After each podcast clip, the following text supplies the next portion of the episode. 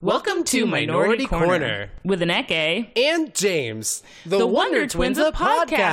podcasting. Learn, laugh, play. It's like Blue's Clues Only it's more black, queer. and ladylike.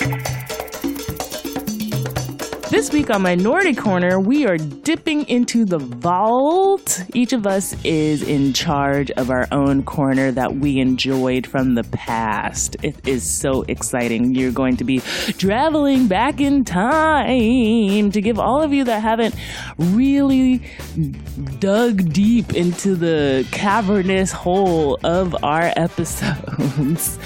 Um, you will discover some of our past things. James will be in charge of his corner, I will be in charge of my corner, and I will keep it a surprise until you get there. All right, so James will be taking away that intro, and here we go. What up, corner kids, and welcome back to the show. Bright Aneke? Aneke? Ane- Hello? Aneke, are you there?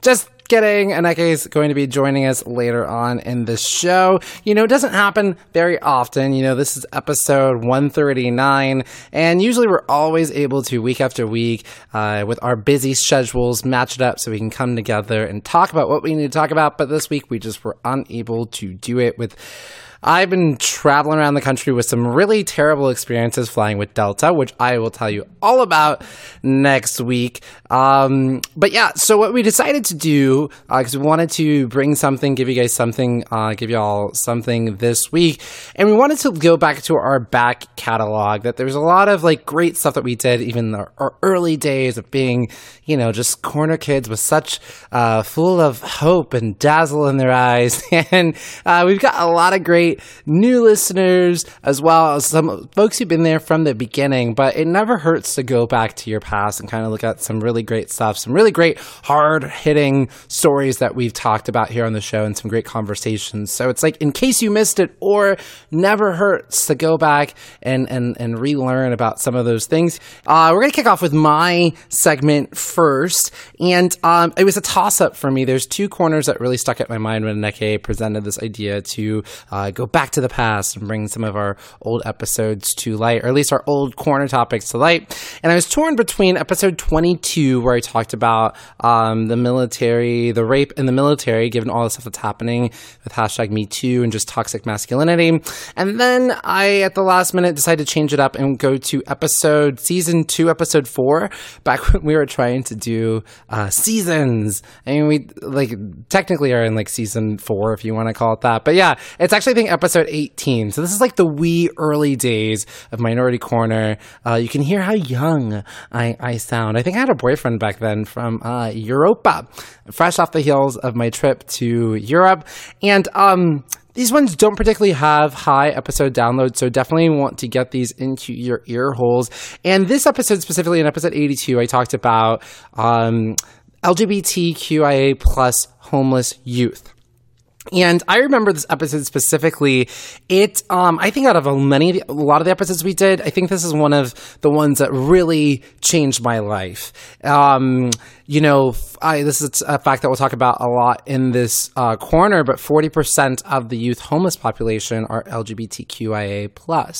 And that fact just always really stuck out into my mind. And I knew from doing the research on this that this was going to be a cornerstone um, in my life and why I do the work that I do. Um, part of the reasons of why I want to uh, be an effective change leader and artist and, and, and voice out in the world is to give light to this issue specifically and to create spaces and resources for these folks. Um, you know, we had James, James Nallen, the purposeful millionaire on the show who inspired me to, you know what, go out there, become a millionaire because with, you know, millions of dollars, you can open up homeless youth shelters for these LGBTQIA plus youth who um, need places uh, to go. Since then, I've actually been volunteering at a um, LGBT youth homeless shelter. We do dinners um, on Friday, Sunday nights from 4:30 to 7:30, and we make them dinner. And I try to volunteer there at least once a month, sometimes twice a month. It just kind of depends.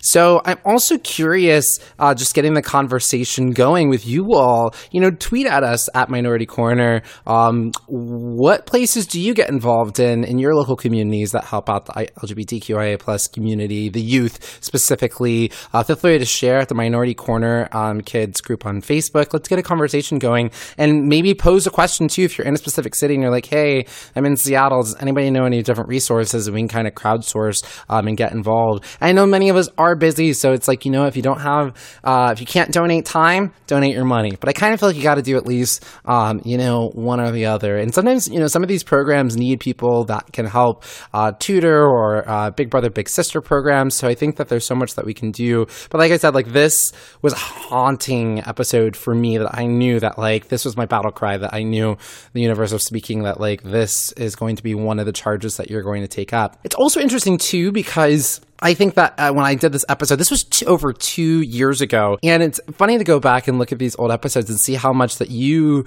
you've changed or I've changed because I'm not looking at you. I'm sure you've changed too, but I'm looking at how much you know I've changed um, since then. I don't have that boyfriend anymore, but you know, uh, relationships come and go. They're assignments. They uh, no regrets. They happen to us for a reason. We learn and grow as we need to out of those. Uh, but even my relationship with my family um, has changed specifically uh, with my father. I, you know, him actually the tail end of that last relationship that I had. My dad had called me, and we had not talked about me being gay. Uh, for instance, I came out like 10 years prior, but my boyfriend at the time was coming to visit. My dad had an honest conversation with me about, you know, how uncomfortable he was with that, but he still loved me. And we had, you know, not a difficult conversation, but, you know, we, not, not even butting heads, but we had differences of opinions and ideas about what it meant to be gay and like, where does that come from? And my dad on, was very honest with me being, uh, the man that he was who grew up in the time period that he was in the household that he grew up in and I think that's important for us to take in consideration um, with older generations. Of it is a different time, and there's different vocabularies and there's different understandings. Um, and I know for a fact that my dad loves me, and I'm so grateful that I, you know, listening to this episode, that I have such a, a loving father who maybe doesn't understand it completely, but knows that he loves me and let's is letting that be the driving force um, behind it. And um, just recently came back from Phoenix where I got to uh, host an MC DJ my uh, Aunt Se- Sassian's 70th birthday party. And it's the second event I got to host uh, MC for my family, first being my brother's wedding a year ago. And it's been really amazing because about a year ago, I made a commitment to myself after being at one family gathering and not really feeling like my full authentic self. I was like, you know what? I'm going to show up. I'm going to stop hiding who I am. And when I did that, and when I showed up to be my own self, it gave my opportunity, it gave my family the opportunity to fully love and embrace me. I gave them the opportunity to participate in my life. And sure, there was that fear of rejection, but I showed up. I was my unapologetic, full authentic self. I let my own light shine.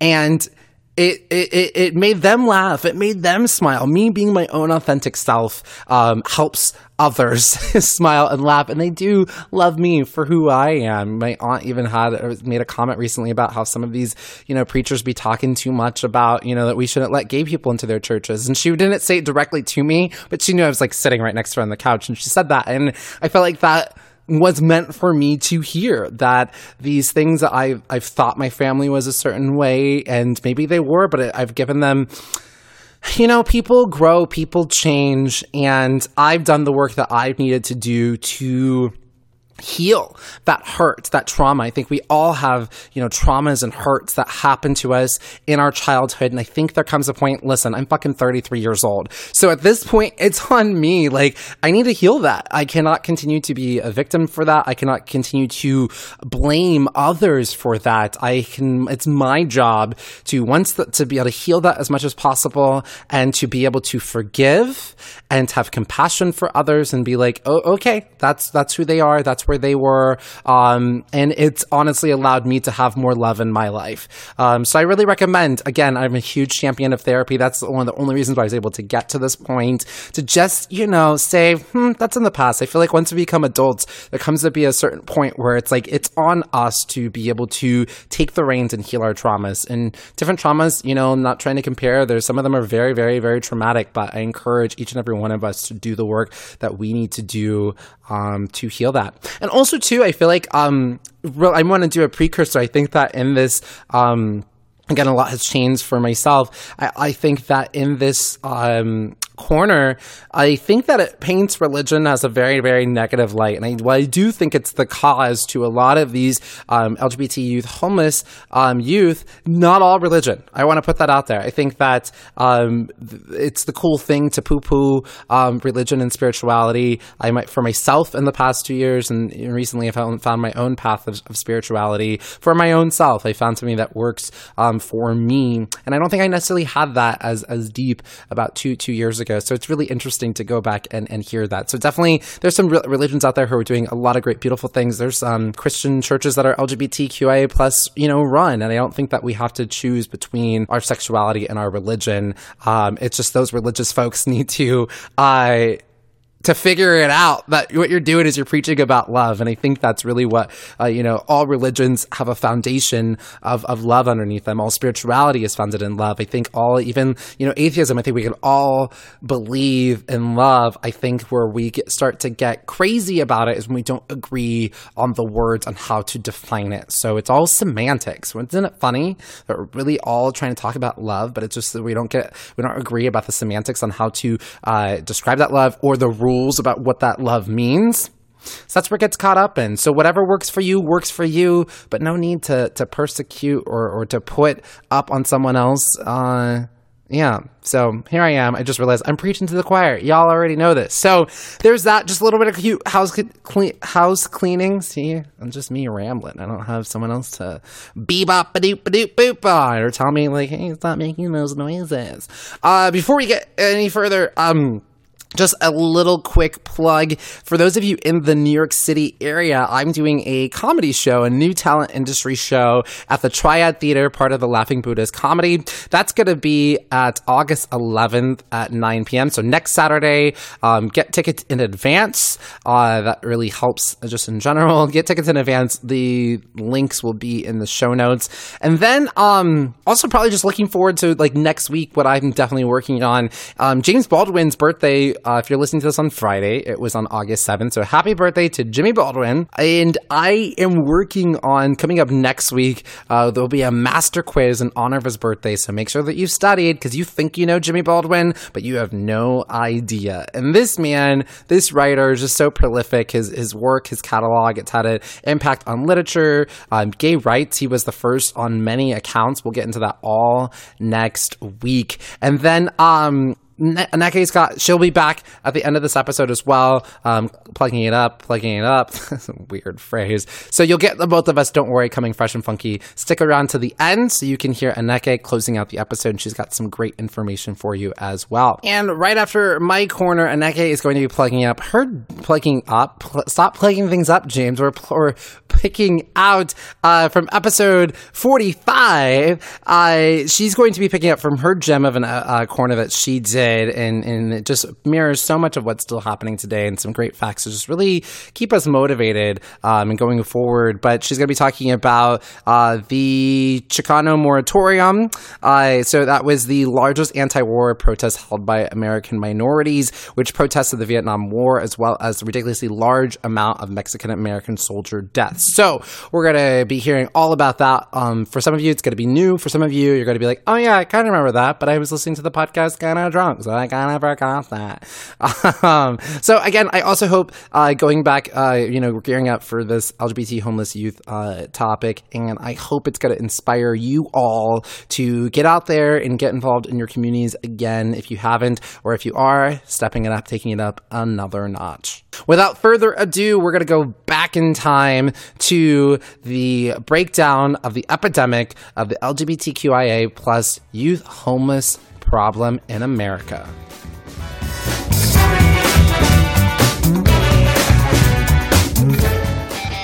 Hi, everybody. I'm your oldest brother, Justin McElroy. I'm your middleest brother, Travis McElroy. And I'm your sweet baby brother, Griffin McElroy. Me and 3,000 of your closest friends just found your next podcast obsession. okay, but like the second best podcast. Oh, f- just listen to my brother, my brother, and me on MaximumFun.org. There you go. Perfect. Perfect. Thank you.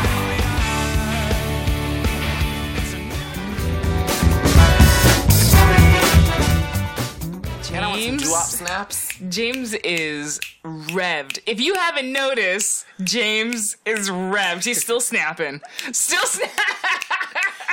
All right, we have so much to cover. I okay, I'm gonna say this. I I I I've been turning a lot of blind eye to it's like, you know, Catholic priests and hmm. and and closeted, you know, pastors and preachers, and I haven't really spent any time talking about any of that. Even though like I was raised in like a Baptist like church and whatnot, and Yeah. for me, I just feel like it's just common knowledge and whatever. But that's the difference between you and me because you had more of a traditional like religious upbringing and I did not. So I don't really know about like the whole black church like experience. Right, and again, I'm going to preface this with like, not all churches are bad, and not all pastors Yeah. are diddling young Like boys. remember like a couple of um episodes ago we talked about the church in Berkeley that's housing refugees. So There's a lot of great stuff. Yeah, like but you got to side eye your heroes. not my hero, but if it's yours, go for it. Side eye them. I'm like, I'm having so. There's a lot that's happening lately in the media, and I want I want to talk about it. So there's a huge scandal that's been happening in Ireland. Um, We're, we're gonna go international. We're gonna go worldwide with this. Okay. St. Patrick's College in, in uh, May in Maynooth, Ireland. That is not an Irish accent. But I'll let you I'll let you Is pass. it not the governor? That was Hello, me lucky charms. Anyways, in that place, um, which this church has been around since like the dawn of time, Oh. and it's like one of like the oldest churches, and they have been. They also have a massive amount of Grindr usage happening at Oh. this church. Oh, at the church? Like Wait, within what? This, with at this college. Okay. this college. I was like, are just five people sitting in a room swiping right? Oh, you don't swipe, honey. I don't know. Which that brings me. I'll circle back to this. Okay. I'm going to teach you. According to the Archbishop, and here's how bad it's gotten. According to the Archbishop in Dublin, he can't even send students there anymore because the atmosphere is so sexually charged and that gr- Grindr usage is through the roof. like, what is Grindr usage being through the? What does that mean? It means like uh, they fire everyone's on this, app and that this college. Just dicks even out. though it's like shamed upon. Is it all it's, like- boys? it's all boys school. okay, you should have clarified that from the beginning because I was like, what is happening? Ladies can't practice the faith. Okay. well, wait, is this? Wait, wait, this is a preschool? It, not a preschool, but it's a priest school. Okay, now I'm clear. Now, so this is a school for people who want to become priest, Mm. and Grindr is out of the roof. They will not even allow you to eat dinner in your room privately because they're like, everybody to the table, hands out where I can see them because I know you're all using the Grindrs. They should just make having sex fine. Good point. Um, so instead, he's now sending them all to college in Rome, which not any better. It's just sexier, to be honest. I know it's hotter. it's hotter and prettier, and there's wine. Exactly. So, um, in, back here on the home front, and there's been all kinds of stuff that, like, uh, Reverend, back here on the home front, to bring Yes. it back, just updating America. you in America, updating you. We got gay scandal with our preachers. That's in the Yeah. American anthem too. Oh, okay. You're just giving me segments from it now. yeah, I just, okay, it's that's a good. It's a long song. It is. It's long but because you know we deserve what? it. We gotta squeeze all of our information in there. I mean, it's an informational dance um, track with some doo wop and some rock guitar. Ooh, rock It's a little bit of guitar. everything. Oh, Okay. there's a harmonica and a triangle involved too. And the P. It's Diddy very speech, too. Oh, I mean, yes. pretty much America all wrapped up in a quilt song blanket. so, okay, we're back in America. Reverend Peter McQuilly. He, Reverend means he can have sex. Okay, what does it also mean that he can use one million dollars in donations to pay for sex and support his rent boy lover? No, he should not be doing that. Because that's what he did. And he's not the only one. 44 year old pastor. I, I, I am pulling these guys out of the closet because. They're using people's money. and they're saying gay is bad. Don't you do it? You're gonna go to hell. And then they're doing all this gay shit. I'm fine with that. That's with like you. me being like, James, What? you need to not uh, eat Doritos. okay, all But can you give me some money? what? Okay, here's the money. I'm gonna go buy some Doritos and eat them right now. And you tell me I can't do it. If I do it, I'm gonna die. Don't go you do hell. it, but I'm gonna do it with your money. Dorito hell. So exactly, I'm gonna want to go there. That sounds Forty-four-year-old. Pastor Holder Jr. Uh, of Kingsport, Tennessee, at the Mm-hmm. Victory Apostolic Church, um, he blew nearly sixty thousand dollars on gay dating websites and Manhunt and Farmers Only, which I don't know what that is. Oh, you haven't heard of Farmers Only?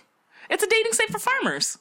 gay farmers. Yes, obviously. Damn. Okay, there's something for everybody. and also for repairs for his vehicles. So these got these people who are in power and they're like abusing their power and they're also having some of the most hate-filled gay speech ever, right? And it's coming onto them and it's on the minds of these young folks. And I have some more examples. There's um there's so oh, um Samson McCormick, uh, Samson McCormick, he was he's a writer for the Advocate, so thank Okay. you for some of this information. Oh, okay, great, Um, yeah. Samson McCormick, he was putting on blast uh, this one pastor who recently. Um, so Samson McCormick went to a Pentecostal uh, church or whatnot. some, Okay. you know, one of those Christianity religions. the divisions. Um, and he was sitting there in his hot ass church as a kid, you know, Just, yep, hot, sweating. sweating. Um, and Elder Smith was talking about, you know, the fires of hell. And if Oh you think it's hot in here, you'll really be fanning your butt off in hell. Oh my god. And then he's, he said, and nobody will have a hotter seat in the lake of fire than these nasty, sick, perverted homosexuals. And you know he probably said it just like that. Probably. Yeah. He said, You're a boy. You don't have no business kissing no boys. Oh my So- god. The pastor, like, so then, and then, so this guy, so this writer, Samson McCormick, like, he heard this and he was like, oh my god, this is, oh no, this is me. Then it, you so then he had- internalize hate. So then he had to go. He would like afterwards. He went to go repent, and the preacher Oh like God. you know prayed for him and slapped all this holy water on his skin. And Oh like my God. he just kept waiting for it to work, but he would look over and see this hot guy over there, and he's like, "Oh no, it's not working yet." Because you can't help yourself. Right. You are who you are. so here's the thing: he years later ran into that same pastor Oh, leaving Stop uh, this HIV clinic Oh. in Whitman Walker, uh, the Whitman Walker Clinic in DC, which caters to primarily LGBT folks in DC. That brings up a good point that a lot of this hate comes from self hatred. Yeah. Um, I mean, some of these most hateful and vile folks who've been getting caught up in these scandals. And listen, I don't care where you're putting your dick. Yes. Go do it. Do it. Dick it up. But don't make other people feel bad for doing it. And so the church hypocrisy, like it, it- you can't you can't choose who you're attracted to, and that Right. you know uh, these pastors aren't always practicing what they're preaching, and they're encouraging their congregations to you know give up this flesh. Like it's setting up honestly unrealistic expectations for folks too. Yes. and then they're also stealing this money from folks, being Right? hella trifling. I I think that this is one of the lowest of the lows because you're preaching to a bunch of people about something that you clearly don't believe in. Right, and you're making and like the divisions, and, and we'll touch on a few more examples. But like the thing that I want to point out to of what ends up happening is. The, like you said earlier, the self hate that ends up happening, right? And then you're destroying families because Right. what you start doing is, and I know, like, you know, there are folks in my own family who struggle with their faith and then their love for myself, for me. Yes. And and and you're, you're putting these ideas into them that they can't love both of these things, right? Mm-hmm. And, and you're implanting these things, and it's and what the real message should truly be about is fully just love and acceptance. Hello, yes. What is I just get I I'm so upset about this because it's so just hateful and complicated and dangerous. And like, and also just the the corruption. I can't handle also the I money let's stealing like- that's also happening. like- The, so and then there's also Bishop Eddie Long putting y'all on blast. I, I don't. And here's the thing. I I don't care that I'm putting any of these these like, the But folks on blast. these guys are like these guys are ruining families and ruining lives. Exactly, they're they're murderers Yeah. because the li- amount of people that are are, are are are killing themselves. We've had conversations about folks that homeless, the, the gay youth, Right. That these these families are, are are are kicking their children out of their homes. We've talked about this on many episodes. And, and so, like, I don't feel bad putting these people out on blast as they're also like to also circle back, the fact that like these, they're also. They're they're paid essentially government officials. Well, not government officials. They don't like, have to pay taxes. They don't have to pay taxes, and so that's my other thing too. Is that you're having these hate mongering like like little cluster fuckers and they're and they're not they're getting paid and they're stealing the money and then they're telling everybody Right. don't do this and meanwhile some of them are like organizing they go out to these conventions and I'll touch on Uh-oh, this they go scary. they go off into these conventions and they host all these crazy like pastor sex parties and things Are you kidding me? There are pastor sex at these parties. like religious conventions so listen that sounds juicy as hell. So they, that's where they're going i'm just kidding Crazy. Oh, So, Bishop Eddie Long, uh, he was pastor of Atlanta's New Birth uh, Missionary Baptist Church. Notorious homophobe, uh, you know, uh, you know, saying that you know, gays are abominable, Terrible blah, blah. things. Uh, he he said, you know, men who use their penises to pleasure other men were violating God's laws. so if you do a hand job, you're okay. I guess that's fine. So I guess like he has like his litmus. He's like, listen, hand hand job, hand, hand jive, but just don't Don't use your dick. Don't use your dick. Kiss my lips. 2010, uh, he was caught up in a scandal in which a group of young gay men came forward uh, that they had had intimate relationships with him. He was giving them money, taking them on vacations and gifts, and on whose dime? The church. What is going on through these these guys' head?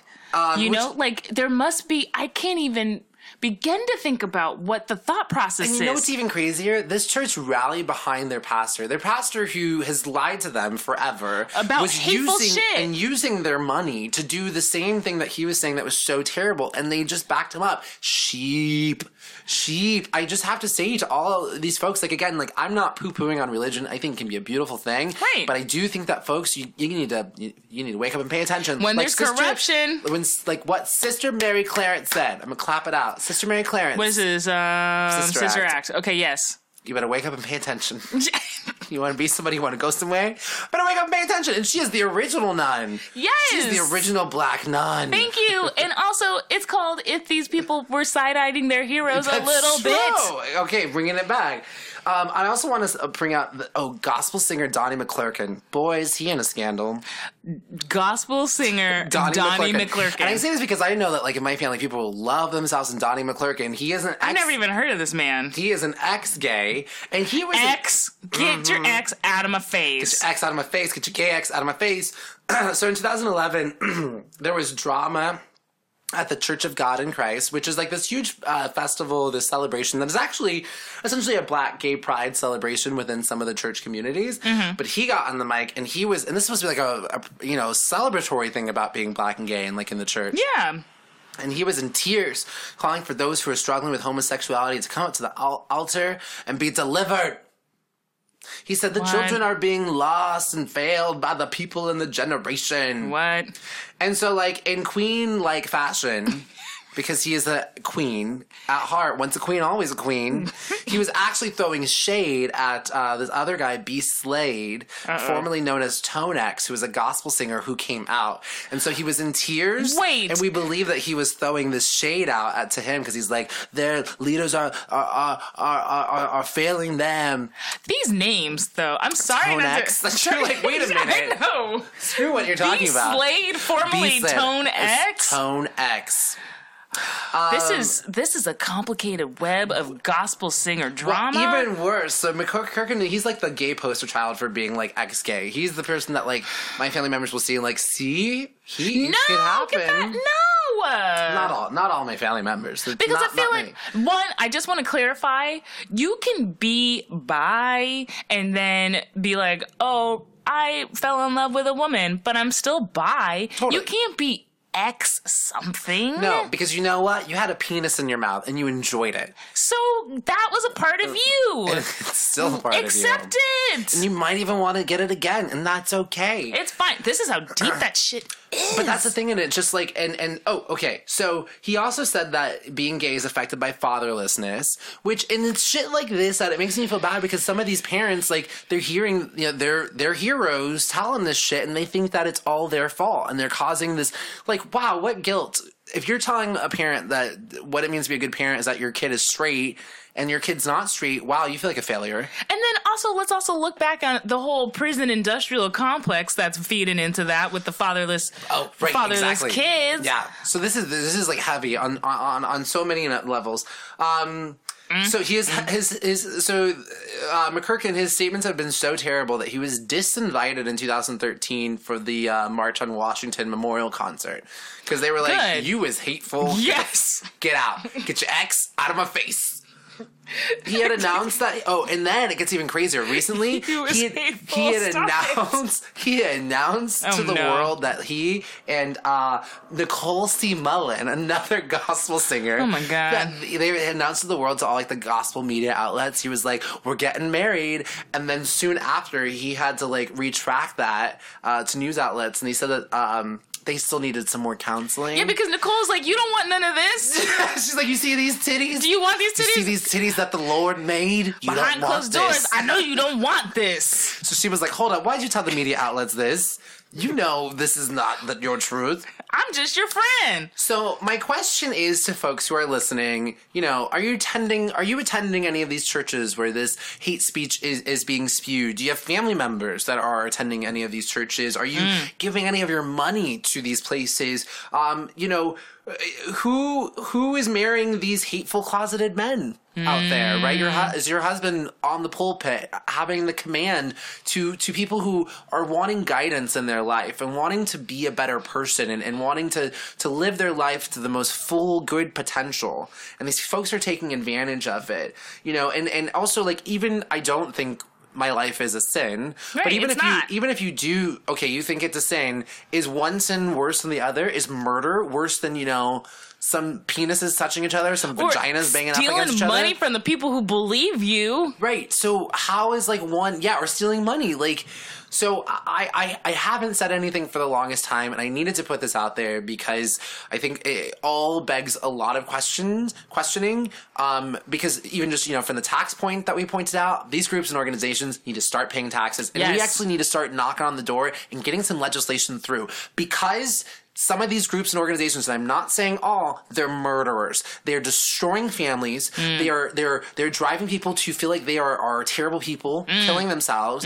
They're they're pulling families apart, ruining people's lives. Right, this is deep shit. This isn't like my Doritos story. James would be fine if he didn't have Doritos, but if I'm telling him that his life is terrible, what the fuck is that shit? And then like you also tell my dad that he's a terrible person because he let me eat these Doritos. Meanwhile, you take his money and you buy a lifetime supply of Doritos. I got a bath like Scrooge McDuck of Doritos. swimming in it. Meanwhile, my family is destroyed. and then, like, I can't- and then my mom's probably secretly eating Doritos and she feels terrible too. I can't even handle this. I can't even handle this because it's wrong on so many levels. It's wrong to themselves. Let's like look at that. You are denying yourself your freedom, your truth. You are denying millions of people their freedom, their truth, both gay people and people who should be loving and supporting them, but got that fucking guilt of made up shit over them. It's bullshit. We're all controlled. And also, I also want to point out something. If you're a part of a group and your leader's only talking about negative shit all the time, Yes. what? Yeah. Come on. Because I do want to flip the flip it and reverse it. I went to this. There's the MCC churches. Uh, they're the multicultural, some sort of wonderful, beautiful LGBT, sort of like freedom and accepted church. yeah, I And think there's remember- also Unitarian or like yeah, that too. I went to one of them and it was the most beautiful experience ever. I was directing the show Corpus Christi, which ended up coming out. It's the retelling of Jesus as gay Mm-hmm. with his merry band of homosexuals and. I, we went to this church. and It was the most pot. They never mentioned like the devil or fear or anything. It was all about love. Thank you. And I think can we get more back to that and Yes. less sort of fear mongering because I think it's spewing out into all the different ways of like people, you know, needing their guns and they're afraid of this group of people and they're afraid of that and they and, and and so if we can move back, everyone can can agree on an idea of love. Thank you. And. I think we need to challenge other i'm not gonna i want to just turn a blind eye to these hate spewing pastors or whatnot like if you are in a church not like take your church back take Right. it back like you don't need to or go to a different church leave these hate mongering people to their own devices which that Yeah. makes me scared because who knows what they'll cook up by themselves No, but I mean, come on. Let's like, let's stop being so fucking negative about shit. Fuck that shit. Mm-hmm. I'm done. Stop fucking What did you doing it say? in love. You was horrendous. I can't. Well, all That's right. good. Oh, and next week I'm going to be talking to answers to circle back to the point that you brought up a long time ago. I'm going to answer your question next week. What's my question? Why are you addicted to your phone and Grindr? Coming up next week. Oh shit, we got a preview. A preview. I found some. I, got some juicy tidbits. Wow, I don't know what I'm talking about. So I and also want to hold myself accountable. oh, that's so good. I want to make oh, sure okay, I talk good. about this well, you week. know, it's our podcast. We can do whatever we want. it might not happen. know. I, I promise a lot.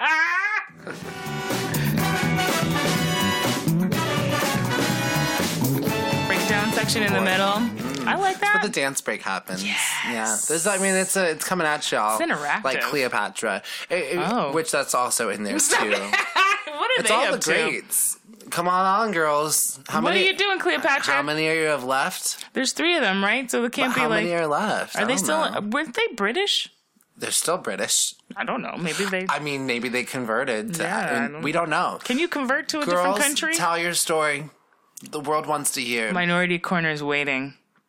So that should be our tagline to like Minority Corner is waiting. when we send out our email invitations to people. Minority Corner is waiting. Which is weird that we just send them and they're just like I know, what's- spam. Minority corner is waiting. That's a picture of you and I just in a Just like, jacuzzi, mm, waiting with In some our Dorito strawberries and a Doritos, and just a Dorito, just one. We're on What- a budget. No, we're like magic carpet writing on one giant Dorito. Oh, I like this. Am I naked? Because I'm imagining that. But why are we I want to naked? be buck naked because I'm free. But then you're just gonna be cold I'm sitting on like this Maya. Dorito with me. I'm, single, sexy, and free. I'm gonna be wearing all the clothes then. I'll be in Oh. a full on parka with my arms stuck out like a starfish. Okay, that We'll way do- it balances out. yeah. we've got to have you know. Full clothed, full naked. Listen, as twin like as we are, Yes. we still need our own separate identities. We're yin and yang. Okay, I mean, like in Destiny's Child, like you know, We're not doing Destiny's Child. One's wearing pants We're and one's not- wearing. sk- Okay, we are not example. doing Destiny's But Mary Child. Kate and Ashley Olsen. All right, I can handle that because I Tia- know that I'm always Michelle in Destiny's Child. No, you were never Michelle. Okay, that's right. I'm Kelly, but I'm not. Come on. Did you ever see the video of the three young girls? That there's these three. Google this. There's three little black girls, and the mom was casting them of like Destiny's Child, and That she was mom like, is mean. She was like, "You're Beyonce. Oh, hell no. You're Michelle." And then, no, wait, she said, "You're Beyonce. You're Kelly, and you're Michelle." And the little girl's face went, "Oh," because she even knew it. And the girl's like six years old. She was not having it. Oh, Michelle, Come on, and tell your story. tell your story. You're invited. She's also a gospel singer, by the way. What do you have to say about this? How are you letting this happen? I put you on blast. Okay, so they're all true or false. Okay, I can handle that. There's three. Ooh, I can handle that too. It made you excited. I'm ready. True or false? The University of Texas students are protesting open carry laws by handing out dildos. True. True. yes, there's uh that's true. They're hand- which makes sense. First of all, there's just a bunch of dildos running around campus, Which I love. which is great. First of all, why not? Dildos are funny too. They're funny, and you get to put like, listen. You're stressed out before class. Go to the bathroom, relieve it, ladies. or just waggle it around because it's kind of it's Also like awesome. wagga wagga wagga. and we also need to stop being so afraid of sex. And it goes True. to show how in America we're like sex no, guns and violence. Okay, All right, that's weird. it's very weird. So my hat hat goes off to uh, these these ladies leading the charge over there. It's uh, called uh, Cocks Not Glocks. I. which I think is, good. I is like that. great. So That's well really done. good. Mm-hmm. Yeah, I love it. All right, true or false? Yes. Team LGBT's medal count beat every country that criminali- criminalizes gay sex. So the medal count for all the LGBTQ athletes of the world Mm-hmm. beat the medal count of all the countries that outlaw gay sex. Yes. Mm, I'm gonna say true. It is true. Yay! Yeah, it's true. Um, they uh, beat 25 out of 53 publicly out athletes uh, won medals. Nice. Yeah, and so countries like I'm sorry, but it's on the list. Here we go. Jamaica, Iran, Libya, Yeah. Sudan, Uganda. Um, they all uh, they, they got all got beat. And you know what I also think too? And they barely won any medals. Jamaica did well, but some of these other ones, you know what it is? I bet you they're closeted out. Could you imagine being an athlete and you've got the secret? And you how can't- stressed out you'd be. You can't really perform at your top level if you are hiding yourself. No way you It's can. true. And it's true. My country, Jamaica, I'm going to put you on blast. You need to stop being so homophobic. Yeah, You need to stop it. It's a bad look. let the boobies and the dicks fly where they need to go. You're supposed to Let be the so titties hit the floor. chill. Let the dicks hit the floor. Let they hit where they go. Also part of the national anthem. Oh, that's our national. Okay. But part of the, the American The- national the- anthem because everything everything goes. Everything goes. That's also part of the national Man, anthem. this national anthem is turning into a hellscape. really would love for some some one of our, our uh, minority corner kids to piece it all together. If you got time, do it. Listen, yeah, let us know what it is. it's not done. There's still more Okay. episode. Okay. So that is true. Yeah. Oh, but you know what? They did not beat Russia, but I will point this out. Russia's not included in this Oh. technicality. It's not illegal to have gay sex in Russia. Oh, but it's like It's illegal to pass out propaganda about gay sex. that is complicated. Isn't it? Like I can have my gay sex, I just can't like Hand me a leaflet. about my gay sex. or wear rainbow colors, which is also considered propaganda. What if I want to wear my rainbow suspenders? Listen, we don't need your gay propaganda. Gain it up in Russia, where the sun only shines like 23 days a year. All right, uh, last one. True or false? Yes. Um. Oh, I'm ready. Okay, true or false? A maniac filled lube, dispenser, lube dispensers uh, in Sydney. Sorry. What? what? True or false? Some maniac filled lube dispensers um, in a uh, b- gay men's bathhouse in Sydney, Australia, with hydrochloric acid. Jesus. Well, what? There's a lot of parts to this story. So, in a bathroom somewhere, there's No, dispensers. bathhouse. Oh, okay. Okay, that Where makes they have the sense. gay sex. I was just thinking a bathroom, and they had some lube dispensers, and I was like, Australia, Shit. they're doing it up. Upside down world. Um, okay, so bathhouse. Well, that's sad.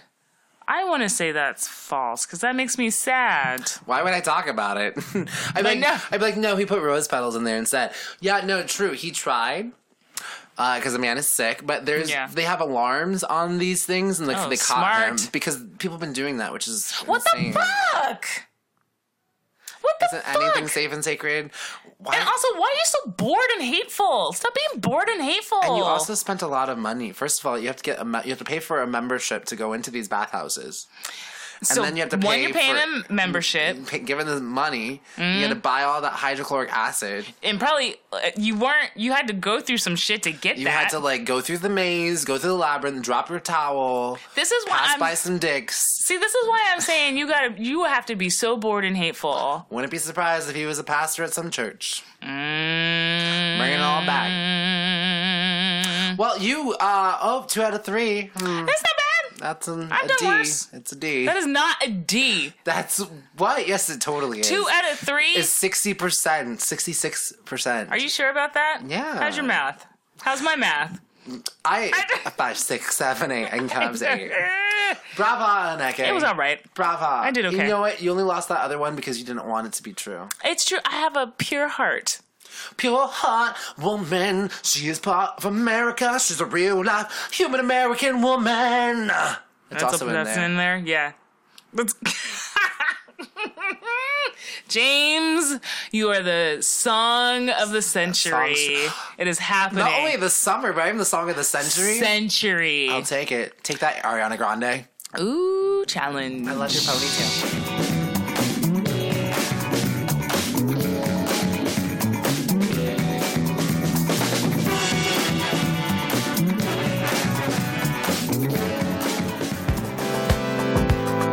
You probably know that Max Fun podcasters are funny in the talking way, but did you know they also are funny in the writing way? We are very excited to announce that John Hodgman and Paula Poundstone wrote books that have been named as semifinalists for the 2018 Thurber Prize for American Humor. John Hodgman, celebrated fake internet court presider, is the host of Judge John Hodgman and was recognized for his book Vacationland. Paula Poundstone's book is called The Totally Unscientific Study of the Search for Human Happiness, and you can hear her expound on happiness and many other topics on her new podcast, Nobody Listens to Paula Poundstone. The Thurber Prize is one of the highest awards for humor writing in the United States, and we are proud to have both these authors on Maximum Fun every week. Paula Poundstone and John Hodgman, congratulations.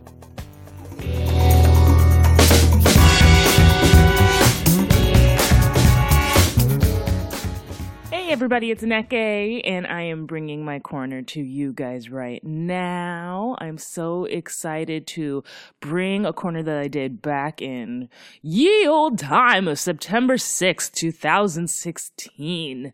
We recorded it August 31st, and that's important because I wanted to honor the anniversary of the Chicano moratorium, which happened on August 29th, 1970. This comes from our friend, Mr. Ryan C. Corner Kid Extraordinaire from the very beginning. Um, he's the one that introduced me to this corner. Um, I love this one and I want to keep bringing this one up because this addresses police brutality, discrimination of minorities, um, high school discrimination, um, draft of the war discrimination. Um, it covers everything that is still happening to this day. Um, basically, the Ch- Chicano moratorium was the largest anti Vietnam War demonstration by any minority. It happened in East LA, like I said before, August 29th, 1970. Um, 30,000 Latinx people showed up to Laguna Park in East LA and tried to have a demonstration, but the police showed up, and as you'll hear from my corner, all hell breaks loose. So, I really want you guys to listen to this and enjoy it. The audio was shitty. I'm warning you now, the audio was shitty, but this story is so important that I just want you guys to push past it. It's only little blips and blops of shitty audio. Um, of course, James and I go on a thousand different directions. We talk about Colin Kaepernick, we talk about New Edition, we talk about the American um, national anthem, everything that you can possibly think of under the sun. We cover it. But the most important thing is to revisit the Chicano moratorium that happened. Never forget, okay? Latinx people and other minorities have been protesting, have been out in the street, have been rallying against the system for the longest time forever, okay? And maybe some of the discrimination that we have been seeing from this current administration stems from that. You think of that? Yeah. So, without further ado, enjoy. All right, we're gonna go.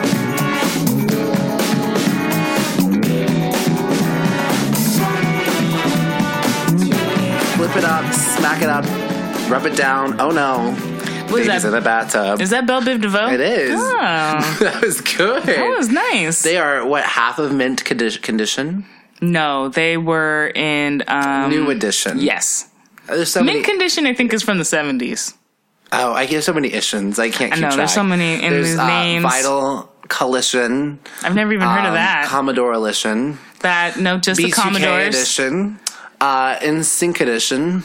You are creating some fantasy bands. Boys Tuition. Boys Intuition. Okay, you ready for some serious shit? oh shit! Yeah, sorry. Because this is gonna be serious. But of course, we always make it not serious. Giggle, giggle. See, all right. So, okay. So I'm doing this because it's very timely. Okay. Because it is August 31st that we're recording this. Mm-hmm. And this happened. So let's just do so August 29th was the 46th Was yesterday. two days ago. Okay. Because today's the 31st. No, yeah. Yeah. You, you know your numbers, girl. Trying to. She's on it, y'all. I don't know where I'm at. Okay, so August 29th marks the 46th anniversary of the Chicano moratorium. Hmm. So, what was the Chicano moratorium? But you are saying accurately I know, and I got impressively. it. I'm She's very impressed zone, with myself. y'all. Also, I want to give a shout out to Corner out. Kid Ryan Christo. Hey, you. He sent this to me. I know you. and I really enjoyed it. And if you guys want to hear more about him, he's in episode. 13. He you was. remember that? I think it was 13. Wow, look at you. We are on our shit. Because it was. It would have been an unlucky episode, but he made it lucky. He's great. Anyways, he is sending us stuff and I am using it. So basically, the Chicano moratorium was the largest anti-Vietnam War demonstration by any minority group in the United States. Wow. None of us know about this shit. Again, like how I feel so bad. Like Latino Americans have been just left out of completely of the history books. We don't know shit. All we know about is Cesar Chavez, which is great, but there's more to that. There's a lot.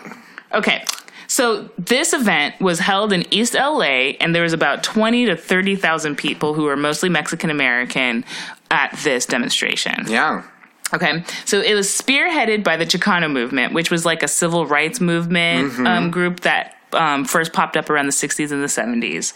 Um, they began to notice rising casualties in the war of um, Vietnam War of Latinx um, soldiers. Right. Okay. So in 1970, when this took place, about 10% of the southwestern population was Mexican American. Okay. And it's important that I point out that it's southwestern because that's right next to Mexico, so that's where the largest population of Mexican Americans would be at. Right. Yeah. So tell me why 20% of the Vietnam casualties were Mexican American. That doesn't make sense. I, I have a theory. Yeah, but I'm sure you're right with that theory. Okay, so why is that, right? In order to be drafted into the Vietnam War, and there was a draft, you had to be 18 and a man, but you got out of it if you were a college student. Hmm, okay. So, um, Mexican Americans at the time, they had a high high school dropout rate, Right. along with other minorities. So they weren't even getting into college. weren't even getting into college, making them ripe for the picking for the draft. Right. So why were they dropping out of high school? So um, some of the reasons inner city schools didn't and still don't. Let's be honest. Don't encourage students of color to attend college. Right. Well, I was saying this is still the same. It reminds me of the same thing that John Leguizamo was talking about. Yeah. And that's still happening, um, where Latino students are still having high high high school dropout rates. Mm-hmm. Um, and you know, part of it, what he was equating it to is that like their history is invisible, which this Mm. is part of their history that is invisible. Which, if you taught this, it might ma- make them be like, "Fuck no, I'm going to stay in school." Right, be more empowered. And it goes beyond like one, obviously, if you're a Latino student and you're hearing this, is gonna give you some empowerment. But Yeah. if you're any other student and you're hearing this, it's gonna give you some empowerment too. Absolutely. So like I'd like to point out that people of color can get inspired by white stories. Why can't white people get inspired by people of color stories? So like, I had to watch Bad Moms and get inspired from that. I didn't even see that. I did. I went because not to derail, but but I'm going. But you're going to But I went because it was like there was an article that was like I like to support my female comedians. I saw Ghostbusters, Lady, Right. I saw Lady, Lady Ghostbusters, I saw Yeah. uh, and I saw Bad Moms, and I thought it was interesting because there were some scenes. On one hand, I was like, this is empowering. So I'm seeing a bunch of women Mm-hmm. be all like dirty in their comedy, but being moms too, and just being women. Mm-hmm. But then I was also like, there's only one woman of color in here, Jada Pinkett, who played like Mm. Villain. the sidekick to the Mean Girls. Of Christina Applegate was amazing or whatnot. Yeah. there was some shit that those moms were doing when they were being bad moms. I was like, if a black mom did this, she would be arrested. Mm, let's look at that. But anyways, I was looking through the lens of like you know supporting Right. supporting these these white ladies and Let's Jada not- Pinkett. Like, let's not make the default story be about one population. No. So, which is why I'm telling you about the Ch- Chicano moratorium. Good, bringing it back. So it was like a little detour. We took a little. It's always little- a detour. bad moms. So okay, so going back onto why um, the high dropout rate. So the not encouraged, and in fact, I have my own personal story. When I was in co- in high school, my college counselor one barely paid attention to me. Two told me that you know um, my options. I need to keep it more local. Basically, just keeping me tethered down to the ground. Damn. Which I look back on, and I'm kind of like, hey, wait a minute, lady.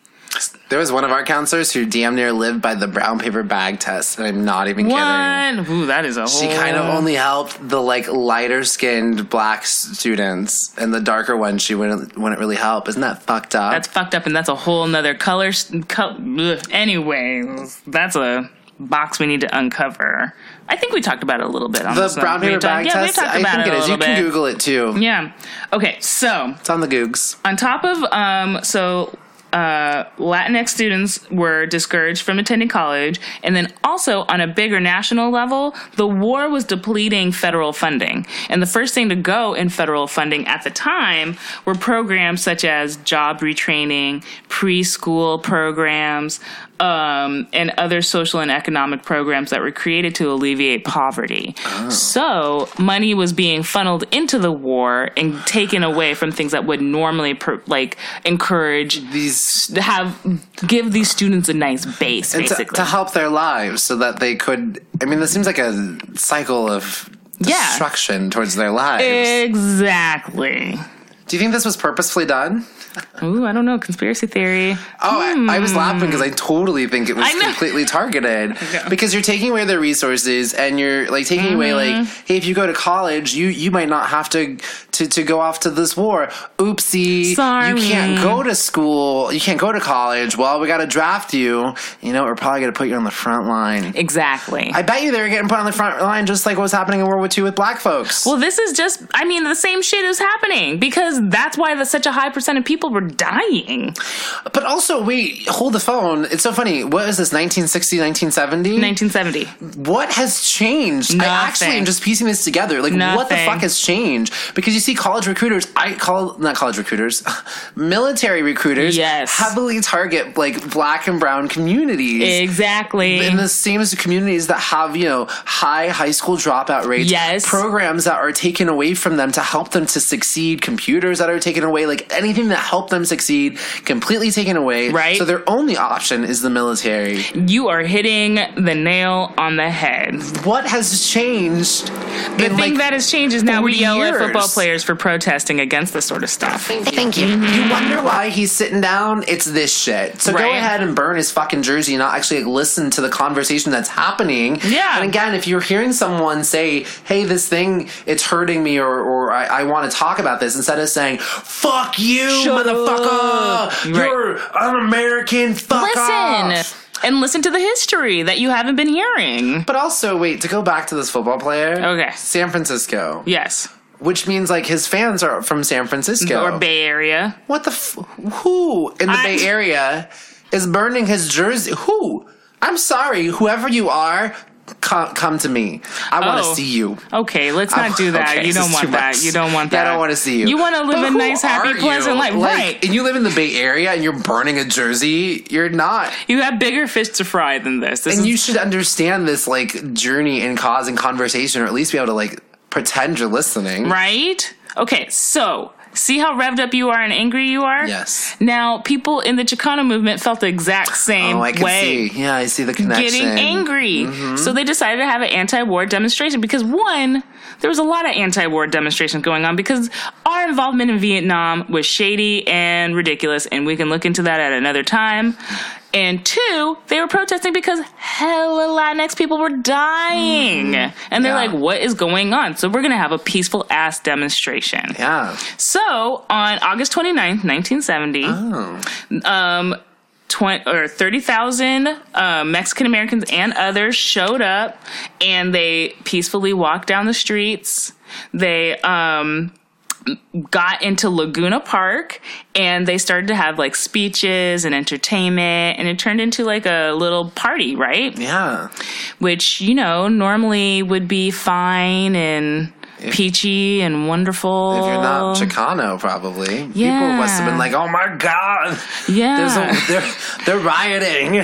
So, because of that, Oh no. the um, squads of county sheriffs, who were backed by the LA police, descended upon this peaceful demonstration, stormed the demonstrators, beat them with billy clubs, sprayed them with tear gas, and in, it turned into a fucking madness. Now, I got this story off of Fusion, and I'm gonna link it so you guys check it out. But it's a really short, good little thing. And then also, there's another article that I pulled from to get more information from it. But the imagery that they show, Oh, no. it is scary. Yeah. Like fires, like happened, explosions, cops just straight up like batting people in the head. Like it, this is me. uh, This is so good that we're talking about this because you're bringing up the same thing with um, Colin Kaepernick. Yeah. Why can't we just listen if someone is protesting?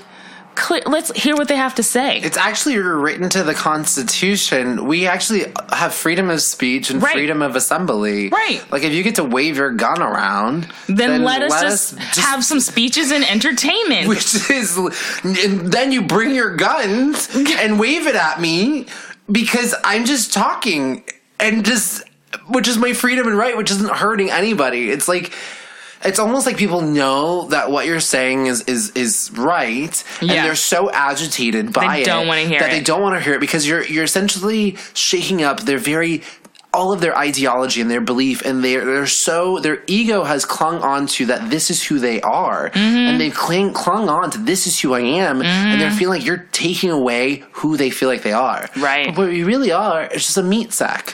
A sack of meat to quote RuPaul where are we going you are just a sack of meat so that's not you these ideas Right. are, that's not you Basically- you a meat sack let me talk to let me talk to the listeners. okay And all of us have this because we all have our own sensibilities about A things. nose? We have Oh. a nose, but we, you know, our own sensibility.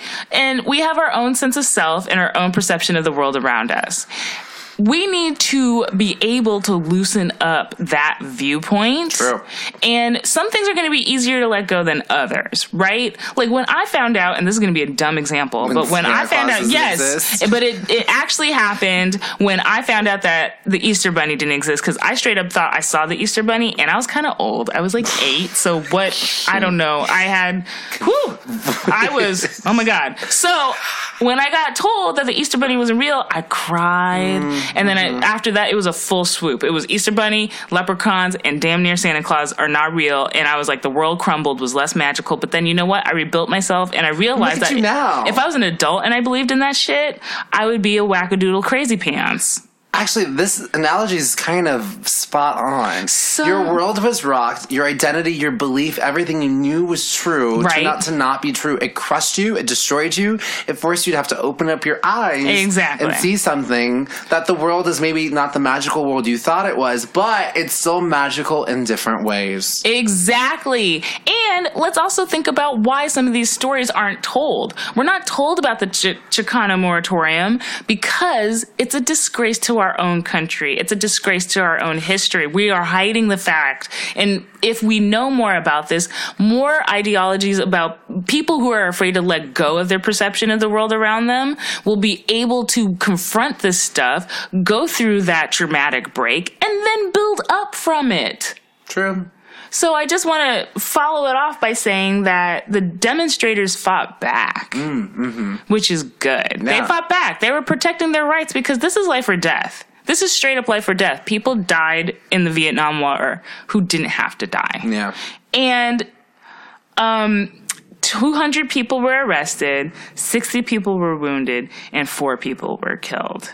Which is crazy. This is straight up police brutality. Yeah, which is Plain and simple. happening. Yep. I, we I've not heard of, heard of this, and there's other stories, and I think it's okay for us to look at. I mean, again, like this is why people don't want to stand up and say the Pledge Mm-hmm. Right. of Allegiance because, and it's one thing. It's like these things happen, but because we turn a blind eye and we don't want to own up that these things, like the same thing, like the Japanese internment camps, and Right. like you know Bloody Sunday and all these different things that have happened. Let's own up to it, acknowledge it, and Right. then we can move forward and and then have something to be really proud of. Because then it's like, Exactly. look how far we've come. Right. But we're not acknowledging the pain and then the things that are still created because of all this pain that is that was there. Right. When a celebrity fucks up, we want them to go on an apology tour. America needs to go on a fucking apology tour and, and admit the shit that it's done so we can move on from it instead of trying to hide it. Now, I wanted to bring up one of the casualties. Um, his name was Ruben Salazar. And he was a prominent newsman. He wrote for the fucking LA Times, Yeah. and he was the um, the news director for the only Spanish speaking channel at the time of television, um, KMEX, KMEX. So he was a huge figure. Yeah. And he did a lot of um, rallying people, getting word out, all of that. Um, he, when the violence started, he ran into a bar and Got That's when things get foggy. Oh. Because the police shot tear gas in there, and they said that it, the tear gas can hit his head and he instantly died. But there wasn't any evidence of that. So now we're now seeing cover ups of prominent figures in the movement.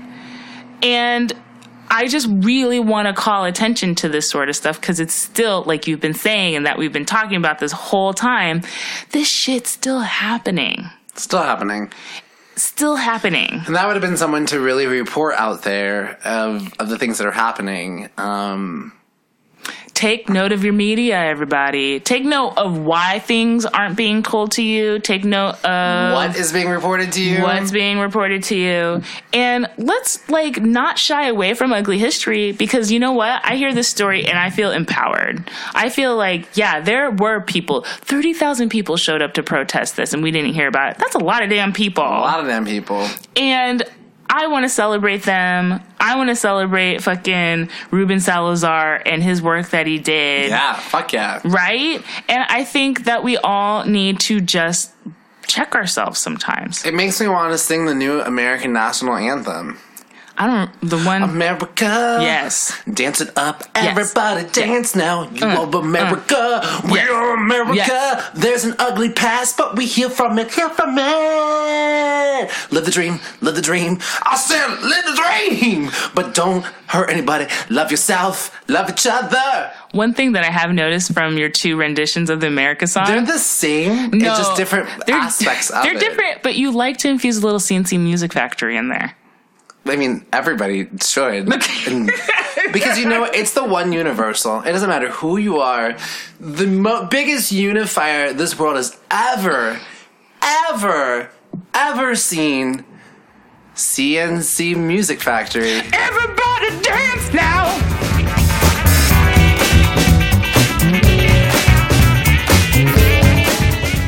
So James did the intro, and I am in charge of doing the outro.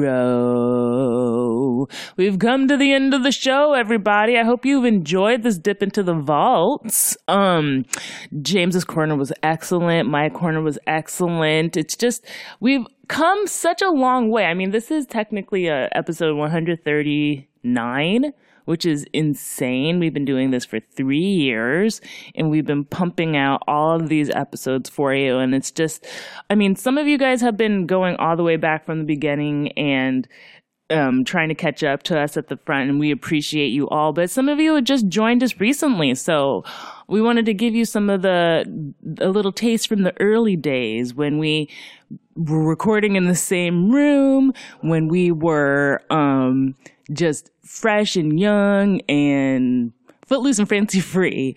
Um, I hope you guys have enjoyed it. So I wanted to share with you before we leave um, one of our last tweets that we have received.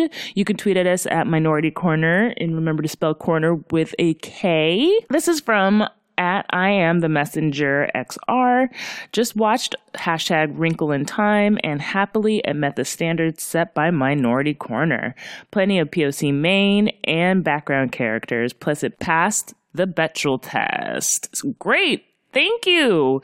We pride ourselves in holding movies to the standard, and you know how James is with his background actors. So it's good to see a movie that finally passes all those criterias. It's not that hard, yo. It is not that hard to get diverse background actors, to get strong um leads that are people of color. Okay, it is not hard to do this. Um, a lot of people, Wrinkle in Time got some backlash, but honestly, it wasn't for you then. It was mostly for little girls or, you know, preteen girls. And since they decided to, Ava DuVernay decided to cast um, a girl of color, it was more to reflect on those people. So, all of you middle aged white men movie reviewers, this movie wasn't for you. So, I'm sorry that it didn't stand up to your criteria. Okay. Sometimes things aren't made for you, believe it or not.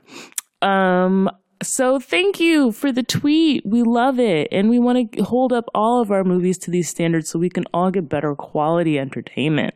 Um, you can follow us on Facebook. We have the Corner Kids Playground. We are also, you can email us at Minority Korner, remember spell it with a K, at minoritykorner at gmail.com with Ask Us Anything. Remember that episode? That was a fucking bomb ass episode where we answered all those questions. Um, and I hope you really enjoyed this dip in the vault. All right, I will talk to you next week and goodbye.